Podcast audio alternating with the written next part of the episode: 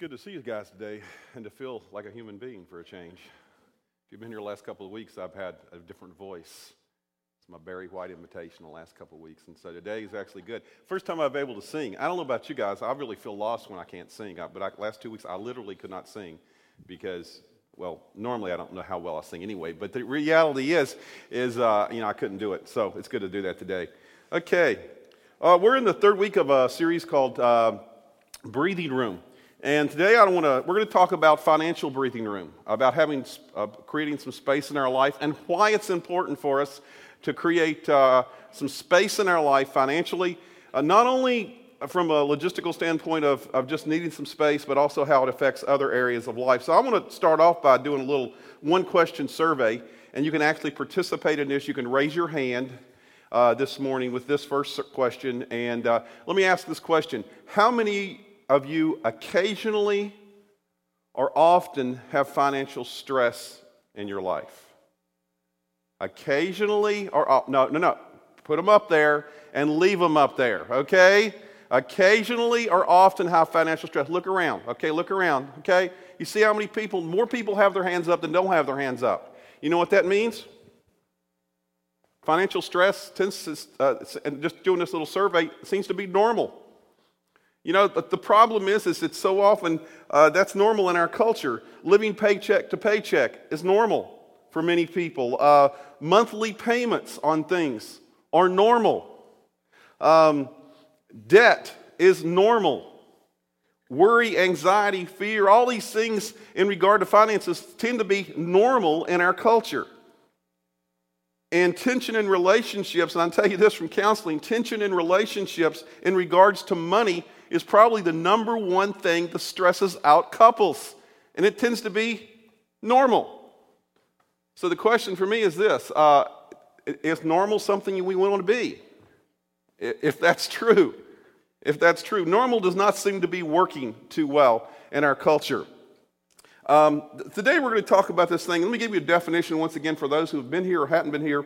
The definition of breathing room. Breathing room is a space between our current pace and our limits. That all of us have limits and areas. We talked about this for a couple of weeks. Last week we talked about time.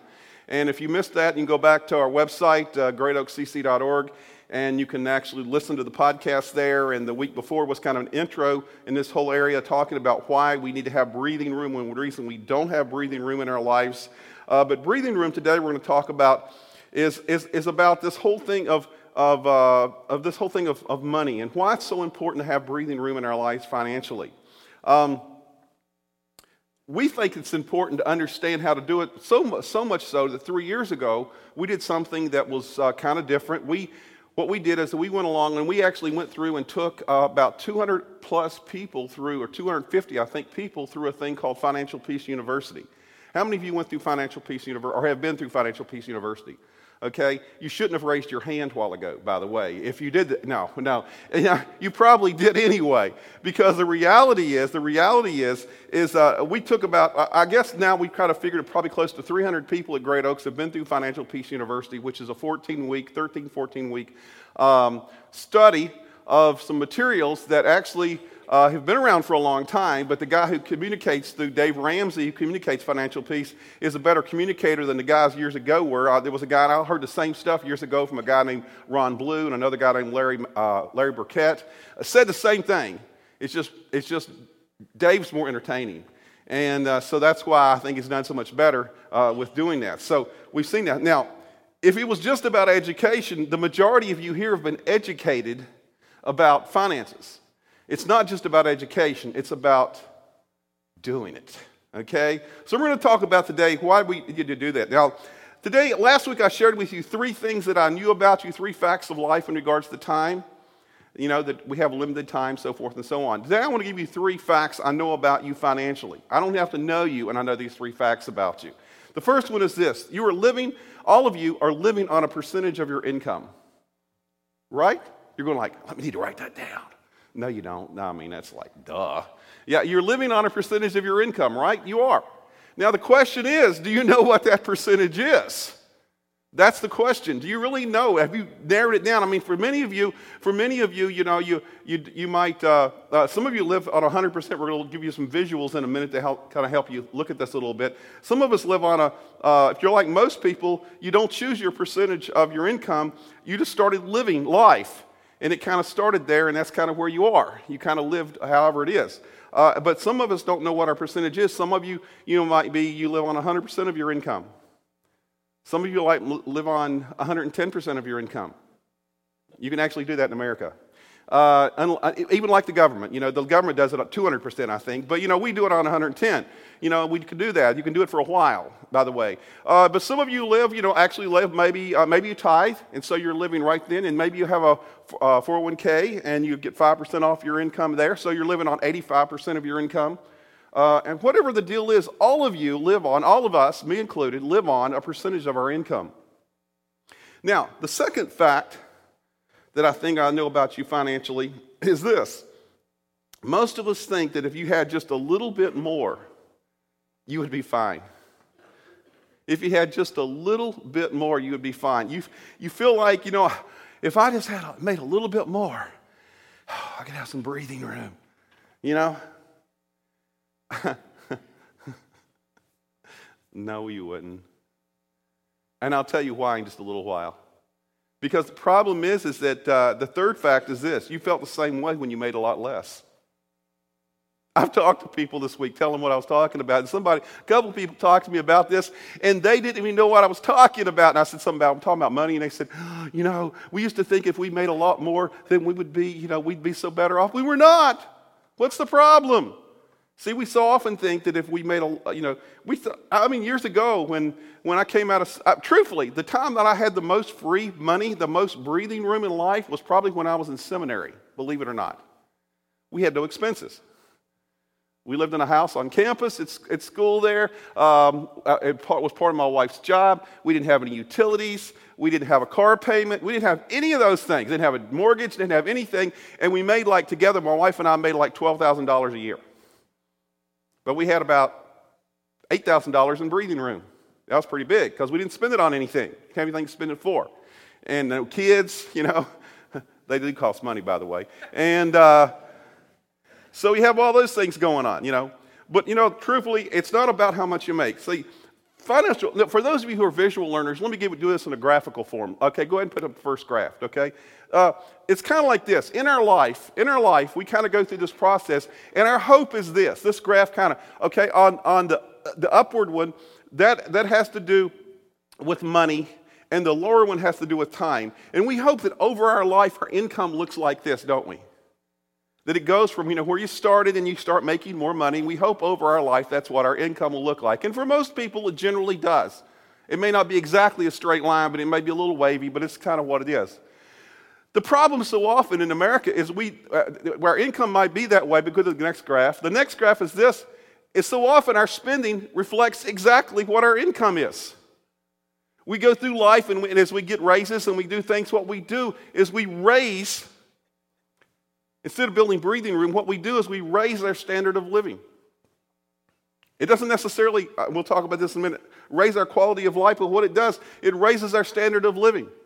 And then some people, next slide, some people do it this way. I just talked about it.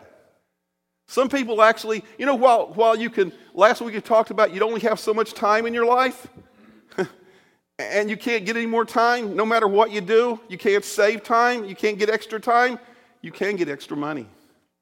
It's called debt. And so many people are actually doing this in America. It's amazing how many people actually spend more on a regular basis than they make. And there does come a time of reckoning. But the problem is, some people do that. Now, the next slide is this. Some, the problem also is this. Next slide. It's so often when we just simply go along and we, and we spend uh, uh according to a certain ra- ra- rate, and we go along with it and we're doing it the same talk of our income, if we have a blip in our income, what happens? and people freak out because there's no margin. Now, what, what we're going to talk about today is this, this next slide. Next slide. Let's look at the next slide. The next slide is this. This is the, what we want to do in our life. We want to have our income at a certain level, and we want to have our spending at a certain level. And our spending needs to be below our income. Because in between, last slide, last slide, in between is breathing room. That's where our breathing room is in our life. Maybe for the visuals you just discovered. Oh, wow, that's cool. Uh, is our, that's where our breathing room happens. And this is not just something that's great because of financial planning. That's, God talks about it in His Word. You know, the, thing, the problem I had today was not about figuring out the Scripture talk about this. The problem was figuring out which of the several hundred scriptures that talk about money. You know that Jesus talks about money more than he does almost about anything else, more than he does about heaven and hell because he knows it's such a big deal in our life. The stuff that we have controls us in so many ways. And so what, today the problem was finding a few scriptures that we could look at and talk about. You know, uh, the Bible says this, for instance, in the Old Testament, in Proverbs 21, this is what uh, Proverbs it says, it says, in the house of the wise are stores of choice food and oil, but a foolish man devours all that he has. Remember that, that, that line where the income and spending was exactly the same? That's what it's saying. It says if you do it that way, guess what you are? It's not me that said this. God says this. You're a foolish man or woman. Because it means you have no space in your life, no, no area, area for, for uh, problems in your life anywhere along the way. And then and you go over to the New Testament. Uh, uh, it talks about it in multitudes of places, but one of the places is in 1 Timothy chapter 6. It says this, but godliness with contentment is great gain. That means the person who learns something we're going to talk about today, this whole thing of, of that, that our lifestyle and the, the way we did is really the problem. Uh, godliness with contentment is great gain. We brought nothing into the world and we can take nothing out of it, but if we have food and clothing, we will be content with that. You know, that's not the American way, though, right? Um, People who want to get rich fall into temptation and a trap and into foolish and harmful desires and plunge men into ruin and destruction for the love of money. This you've heard this before. For the love of money is a root of all kinds of evil. Some people, eager for money, have wandered from the faith and pierced themselves with many griefs. So what God is saying just in these couple of verses, and I, can, I could have spent all day here, we could spend all day here reading just the scriptures that, that talk about this. Uh, what it's saying just from those things, this is not just a financial problem, this is a spiritual issue as well. This is a spiritual. Money is a spiritual thing, as well as being a financial thing that we use our, in our life. And last week, like I said, our time is limited, so we have to limit our, what we do with our time. Well, your money is limited too, even though you can borrow. Uh, but we don't have to limit what we do with our money because you can borrow money along the way. And, and the primary reason your financial world causes you so much stress is because of what culture says. You know what culture's basic definition of happiness is? Let me give you culture's basic definition of happiness. Our culture's definition of happiness having more than I currently have. Right? I mean, look at commercials. Today, how many of you are going to watch football games? Okay, go ahead and raise your hands. I'll watch football games too. Last week I said I didn't care, and I still watch the football games. For those of you, and I know this is going to offend somebody here, so I don't care. Uh, the reality is, I really did not care who won last week because none of my teams. I used to be a Washington Redskin fan. I lived three hours from Washington, Reds, Washington Redskins all my life. And I was a Washington Redskin fan, and I was also a fan of whoever was playing the Dallas Cowboys. So last week I was a Green Bay fan. So I saw some, I saw some Dallas Cowboy jerseys here last week. I cannot believe it. I just was so offended. No, but, uh, but the reality is, is, is, the last week I did care about one game. You know, so somebody asked me today to, to root for who am I rooting for against Indianapolis and, and New England. I'm rooting for Indianapolis. Yeah. Okay, well. Only because I really don't care for my brother-in-law used to live in, the, live in Boston. Boston, and he lived in Boston all his life, and he was the most obnoxious fan I've ever seen. So I'm an anti-New uh, England fan now too. So I'm really not a fan of anybody. I'm more of an anti-fan of people. And so the day that my, my you're going anyway, where are we talking about? By the way, I don't even know. Football. I got your attention though, right? All of a sudden, you get your attention. As you watch the games today, what will it all be about? All the commercials.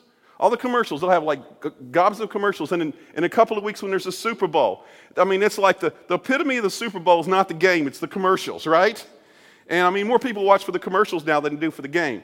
But the reality is, is what they'll talk about. They'll talk about you need this, you need this, you need this. Because unless you have this, your life will not be good. It doesn't get any better than this. You know, you just go through all the commercials and what, and I'm not saying that it's their fault. It's your fault and my fault for buying into that, that you currently, the only way to have more happiness is to have more than you currently have. But the culture has said this to us, and this is the big lie that we've bought into. The culture says that, that, that, that this one thing, that our standard of living and our quality of life are equal. And it's not. Standard of living does not equal quality of life. Standard of living is like every time that, you, that's why we live, live to the extent of say, thinking that, well, every time I get a raise, I'm going to spend that raise to raise my standard of living. It'll automatically raise my quality of life. But let me tell you what will happen. If you have no margin in your life, no, no breathing room in your life, you know what's going to happen. You're going to have stress. And you're going to have all these issues in your life every day. See, we confuse the two. Uh, every com- commercial works to confuse them to saying, hey, you know, it, you know, you'll be happier. Your, your quality of life will be raised if you just raise your standard of living, which means you have more shiny things. And the problem is that you can raise your standard of living by doing what? Interculture. You can raise your standard of living by going into debt. You can. But if you go into debt, it's going to lower the quality of your life because it'll raise your stress level to such a degree that you won't even enjoy life. So, debt's the way we can raise our uh, standard of living. But you know how you raise your quality of life? It's a dirty word. It's called discipline. Discipline. It means that when we get a raise, we don't spend it.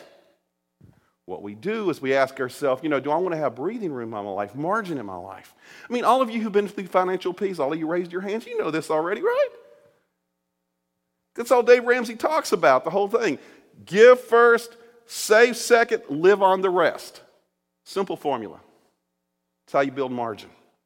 But it takes discipline. It takes going against the flow that culture says. See, creating breathing room financially may lower your standard of living. Did you hear me that? Creating breathing room financially may lower your standard of living, but it will raise your quality of life. How much real joy, peace, and happiness that you have in life. Because, and this is, the, this is what happens when, we, when there is no breathing room, and we all know this. I'm not telling you anything today that you don't know. I'm going like, this is the most obvious sermon in the history of the world okay? But when there is no breathing room, we become slaves to financial obligation and pressure. We become slaves to it. you know who tells us what to do when we have no margin and breathing room in our life? Bills and debt tell us what we can and cannot do. You ever been in that situation? Or you may be in that situation right now.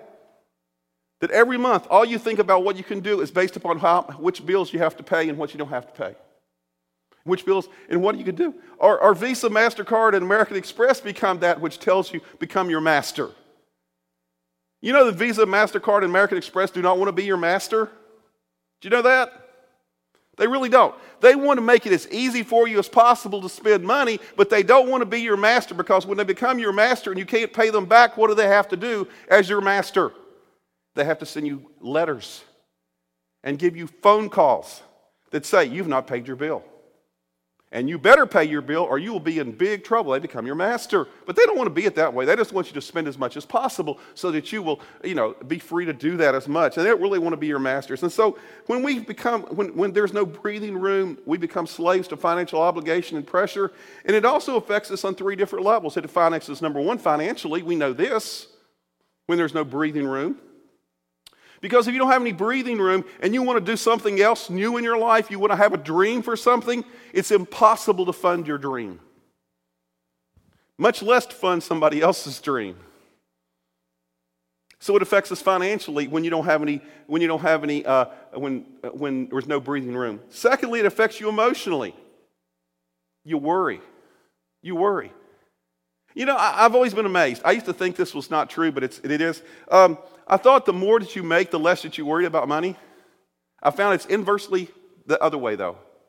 You know, a person who makes $50,000 a year, they worry about stuff, and if they spend $50,000 a year and they have no breathing room, they worry. But a person who makes $200,000 a year, probably worries psycholo- psychologically worries more. You know why? Because when there's no breathing room, there's a lot less $200,000 a year jobs than there is $50,000 a year jobs. And so if you lose your job, guess what? You have a lot more to worry about. Haven't I made your day? But it's true. And so the problem is, it places all this stress on people uh, uh, more than, than I ever thought about because I thought, well, if you make more, you're going to have, you know, freedom. You know, I used to think, you know, if you made lots and lots of money, that, that it just made you, you just should go out and party and should go out, you know, and just give out money on the streets and do all kind of crazy things like that because, you know, man, if you have make all this money. And I've come to find out that no, people that make lots of money have lots of stress because most of the time they don't have any margin has nothing to do with how much you make. And then relationally, relationally, if you don't have any uh, financial uh, breathing room in your life, relationally, money problems become relational problems. Like I said already, I mean, over the years, over the 30 years I've done ministry, and I've had people come into my office and talk to me in marital situations, I can tell you that about half the time it has to do with money stress. Believe that or not. And it had nothing to do with how much they make. It had everything to do with how they live their life, their lifestyle. See, our pushback on this is, is we think that, well, this is great, Bill. This is great, Pastor Bill. You really don't understand. I, I just don't have enough money. I don't make enough money to have margin in my life. Let me tell you this the issue is not income, the issue is lifestyle, standard of living. And if we don't now, listen carefully. If we don't address the quest for stuff, the stuff that culture constantly encourages us to want more of, then when you get a big raise or you get a better job or whatever, it will not solve your problem. The problem is lack of breathing room, lack of space in your life. And when you have lack of breathing room, it equates to a lack of peace, a lack of joy, and it gives you excess stress in your life. And let me address, and for today, for everybody who's here, regardless of whether you're a Christian or not, this all really applies to you. But let me say this if you're a Christian, though, this is a real problem if you have no breathing room in your life. Because Jesus is supposed to be Lord of your life. That's what it means to be a follower of Jesus Christ, not just show up on Sunday mornings. Not just say, God, you know, I'll give you, you know, give you an hour, two hours a week. It's Jesus supposed to be Lord of your life. So it's no wonder that Jesus said exactly that. If you aren't careful, your money or lack of it will rule you. He said it in Luke 16, 13. He said it this way. It was kind of, you want to read the whole, the context of this, go back and read the whole first part of chapter 16 of Luke because it's this, this incredible, crazy kind of a parable that he talks about this guy who's a money manager, and he has this guy who's uh, he's his master, and he doesn't manage the money well, but he does some really crazy things. We're going like, really? I mean, when you read, just read it. You know, believe me, it's kind of crazy. And, and, then, he, and then he talks about this whole thing of this shrewd money manager, and, and, and the master commends him for it. And they're going like, really? Did he commend him for that? Kind of like cheated the master out of some stuff. But, but, uh, but at the end, he concludes it this way. In verse 13, he says, "No one can serve two masters."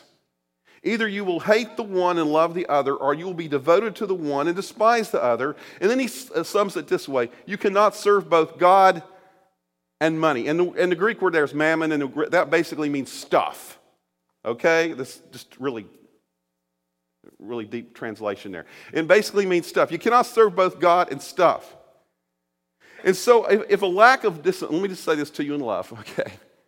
If a lack of discipline on your part has brought you to a place where you have no financial margin, money has become your master. Money has become your master. And Jesus cannot be the Lord of your life if you have spent and borrowed your way into financial slavery. You heard me right.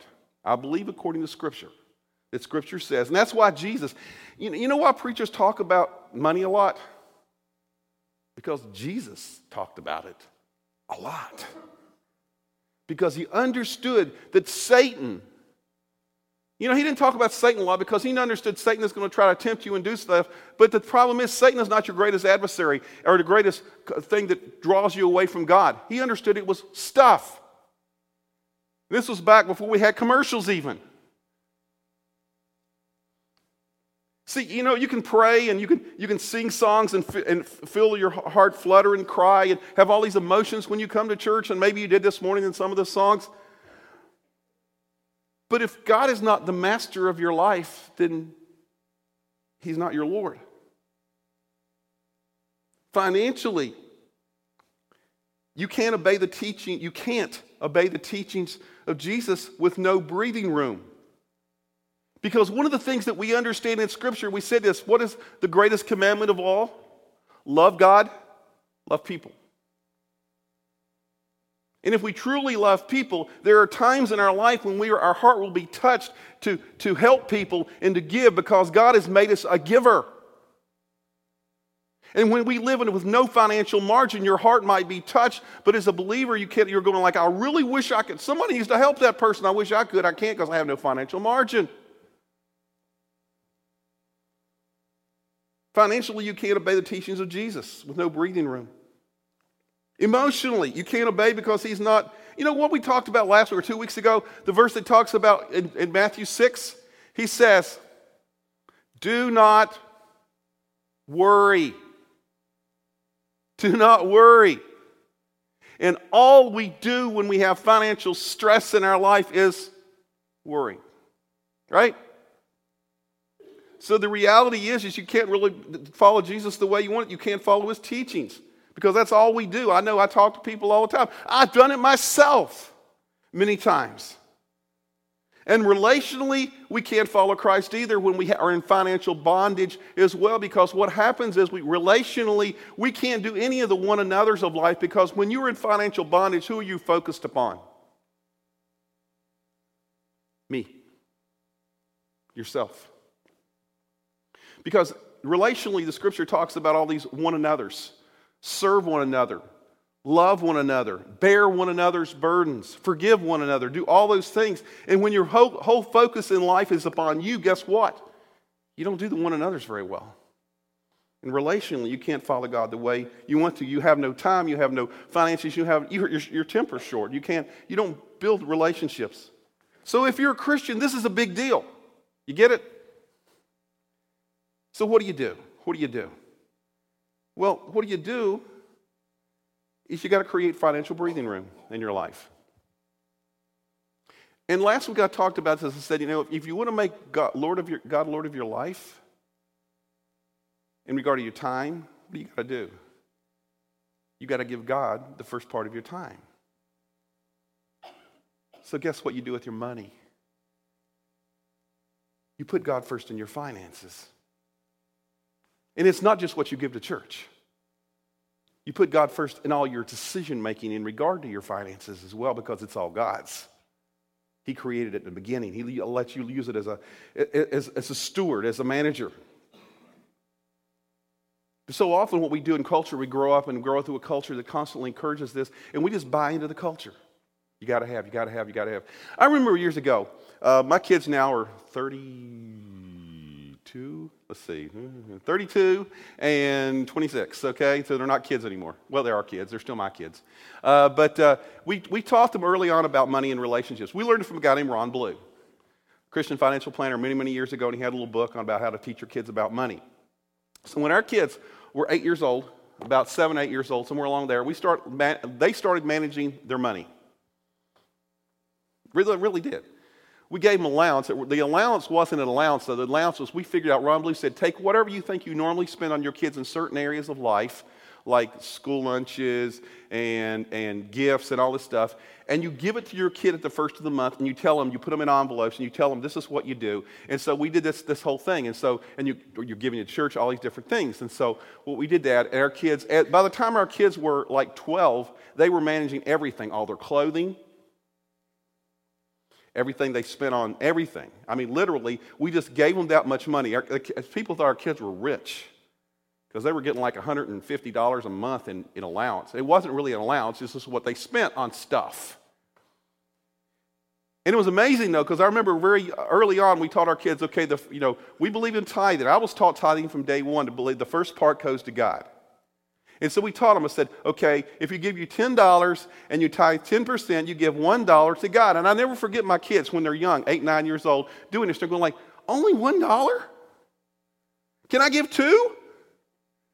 And I'm going like, well, let's not get radical here, child. You know, uh, you know, I mean, if that you only have so much to live in the rest of your life, you know. But no, they thought it was really cool. They wanted to give more to God because they had this childlike faith. They weren't worried about all the other stuff that later on they become so concerned about. You know, the thing is, is, is we need to have that childlike faith in a sense too, because God says, and it's the only place in Scripture, in, in Malachi, or sometimes they call him the uh, Italian prophet Malachi. Um, he says, Test me in this. You know, he says the one place that he says to do something. Test me in this, he says. And he doesn't tell you to test me in what? He tells, Test me.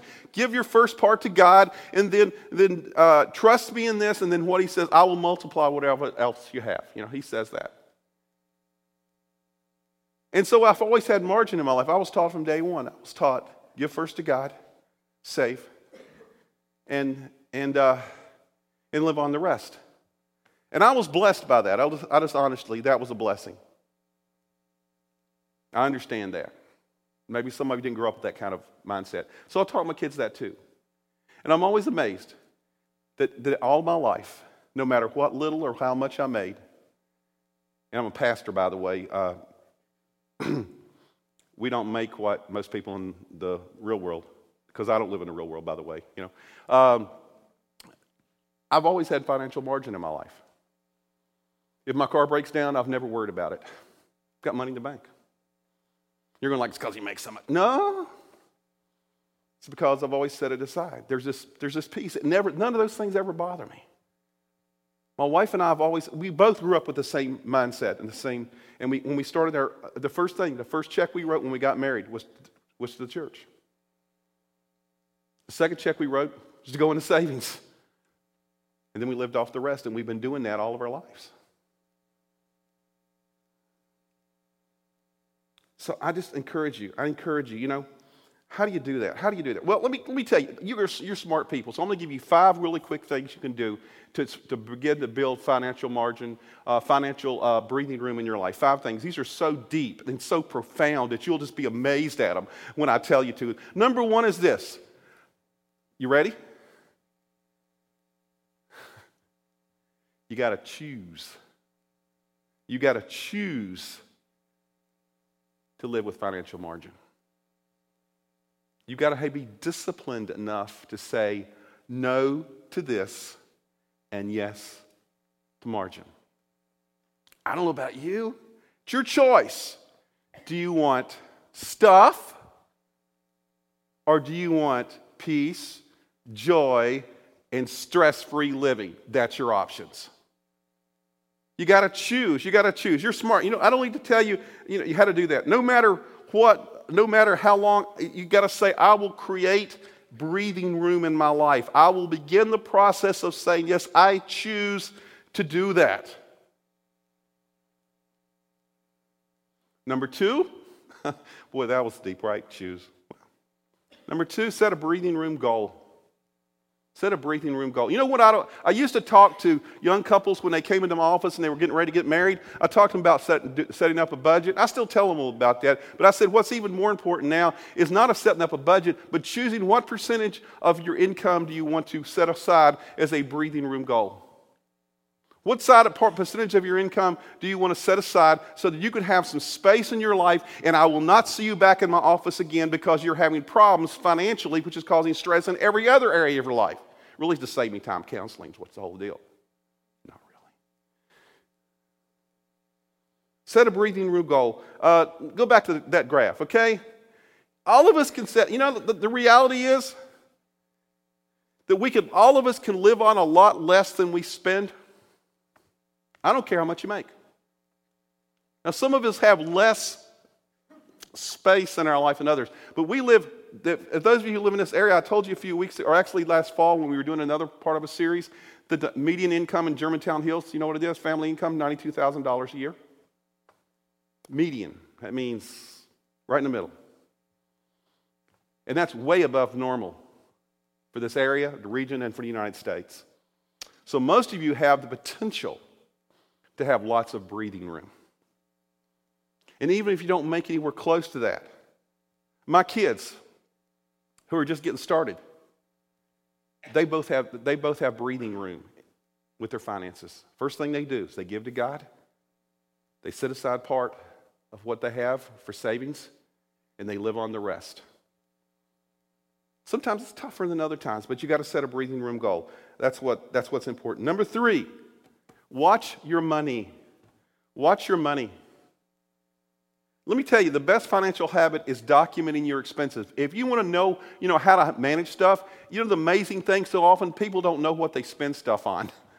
So for a couple of months, two to three months, just start down and write down everything you spend everything on and then ask yourself, are those priorities? Is that really how I want to spend my money?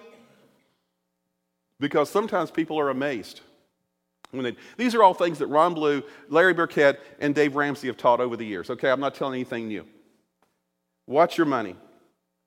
Number four, once you know that, once you, once you set a breathing room goal, once you choose to do this, once you watch your money, Number four is cut spending.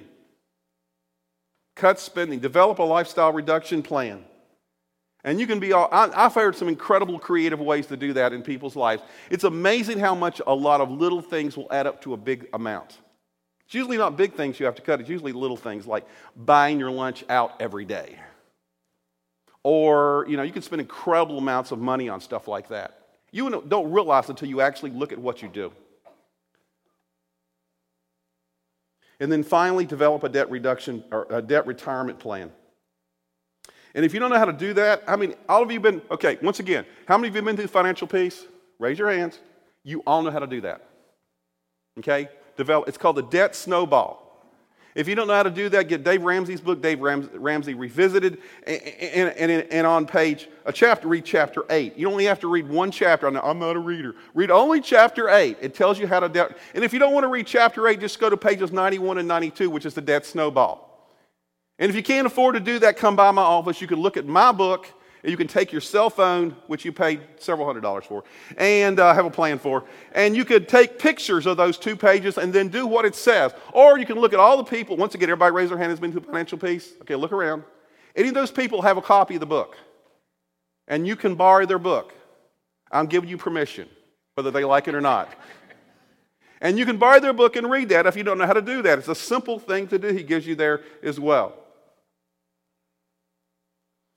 Now, you know, that's great. This, this, this is great, right? Breathing room? Great concept. It's a nice to have for everybody. But let me tell you, it's a must have if you're a Christ follower. This is where we serve and we give and we live our life unselfishly like God wants us to in the breathing room.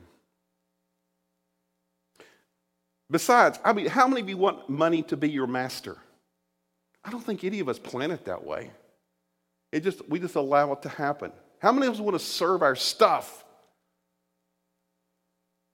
See, your heavenly Father, if you'll open your eyes and you'll spend time with him like we talked about last week, and, and you allow your time to be the thing that God directs as well, He'll begin to direct you probably to lead a lower standard of living, but a better quality of life. You can do that. See, Jesus talked about living an abundant life. So, what do we do? We go home, you decide what you want to do, choose what you want to do, pick a number, then start watching your money and create some breathing room. Because life is better with breathing room. Let's pray. God, we thank you so much for your incredible love for us. And we ask that you today, as we go from this place, that, that this message and, these, and, and just a little bit of scripture I've shared, and, just some things from there as well as we talked about today, God, will help each one of us to examine our lives in this area. Gosh, oh gosh, Lord, you know, so often we hear people saying, well, you know, you're blessed because you have stuff. And God, I'm not really sure in Scripture, if, if we really looked at our theology, that if we really think that stuff is a blessing, it may be a curse. Because when, when the stuff that we have begins to, to rule over us, to become our master, and we think we have to have more and more and more, then really it's a curse. So maybe as a nation we're not blessed because we have a lot of stuff. Maybe we're cursed. But God, the, the reality is, is what you want us to do is you want us to learn to follow you, to serve you, to let you be Lord and Master of not just a Sunday morning time, but a time of all of our time, God. And you want us to be Lord, you want to be Lord and Master of our of our of our stuff as well. And you, do, you want us to, yeah, you want us to live a quality of life, but you don't want, you got, you're more concerned about the quality of life we live than the standard of life we live, which is a big, big difference. Guide us, God, in a way that would just uh, choose us to follow your way. Thank you, God, for your incredible love for us, your guidance in your word, and how, God, this is so important to you that you talk about it time and time and time again in Scripture. Thank you, God, that some people here already understand and are experiencing the freedom that comes in living with breathing room in their life. Thank you, God, for your incredible love. We ask these things in Jesus' name. Amen.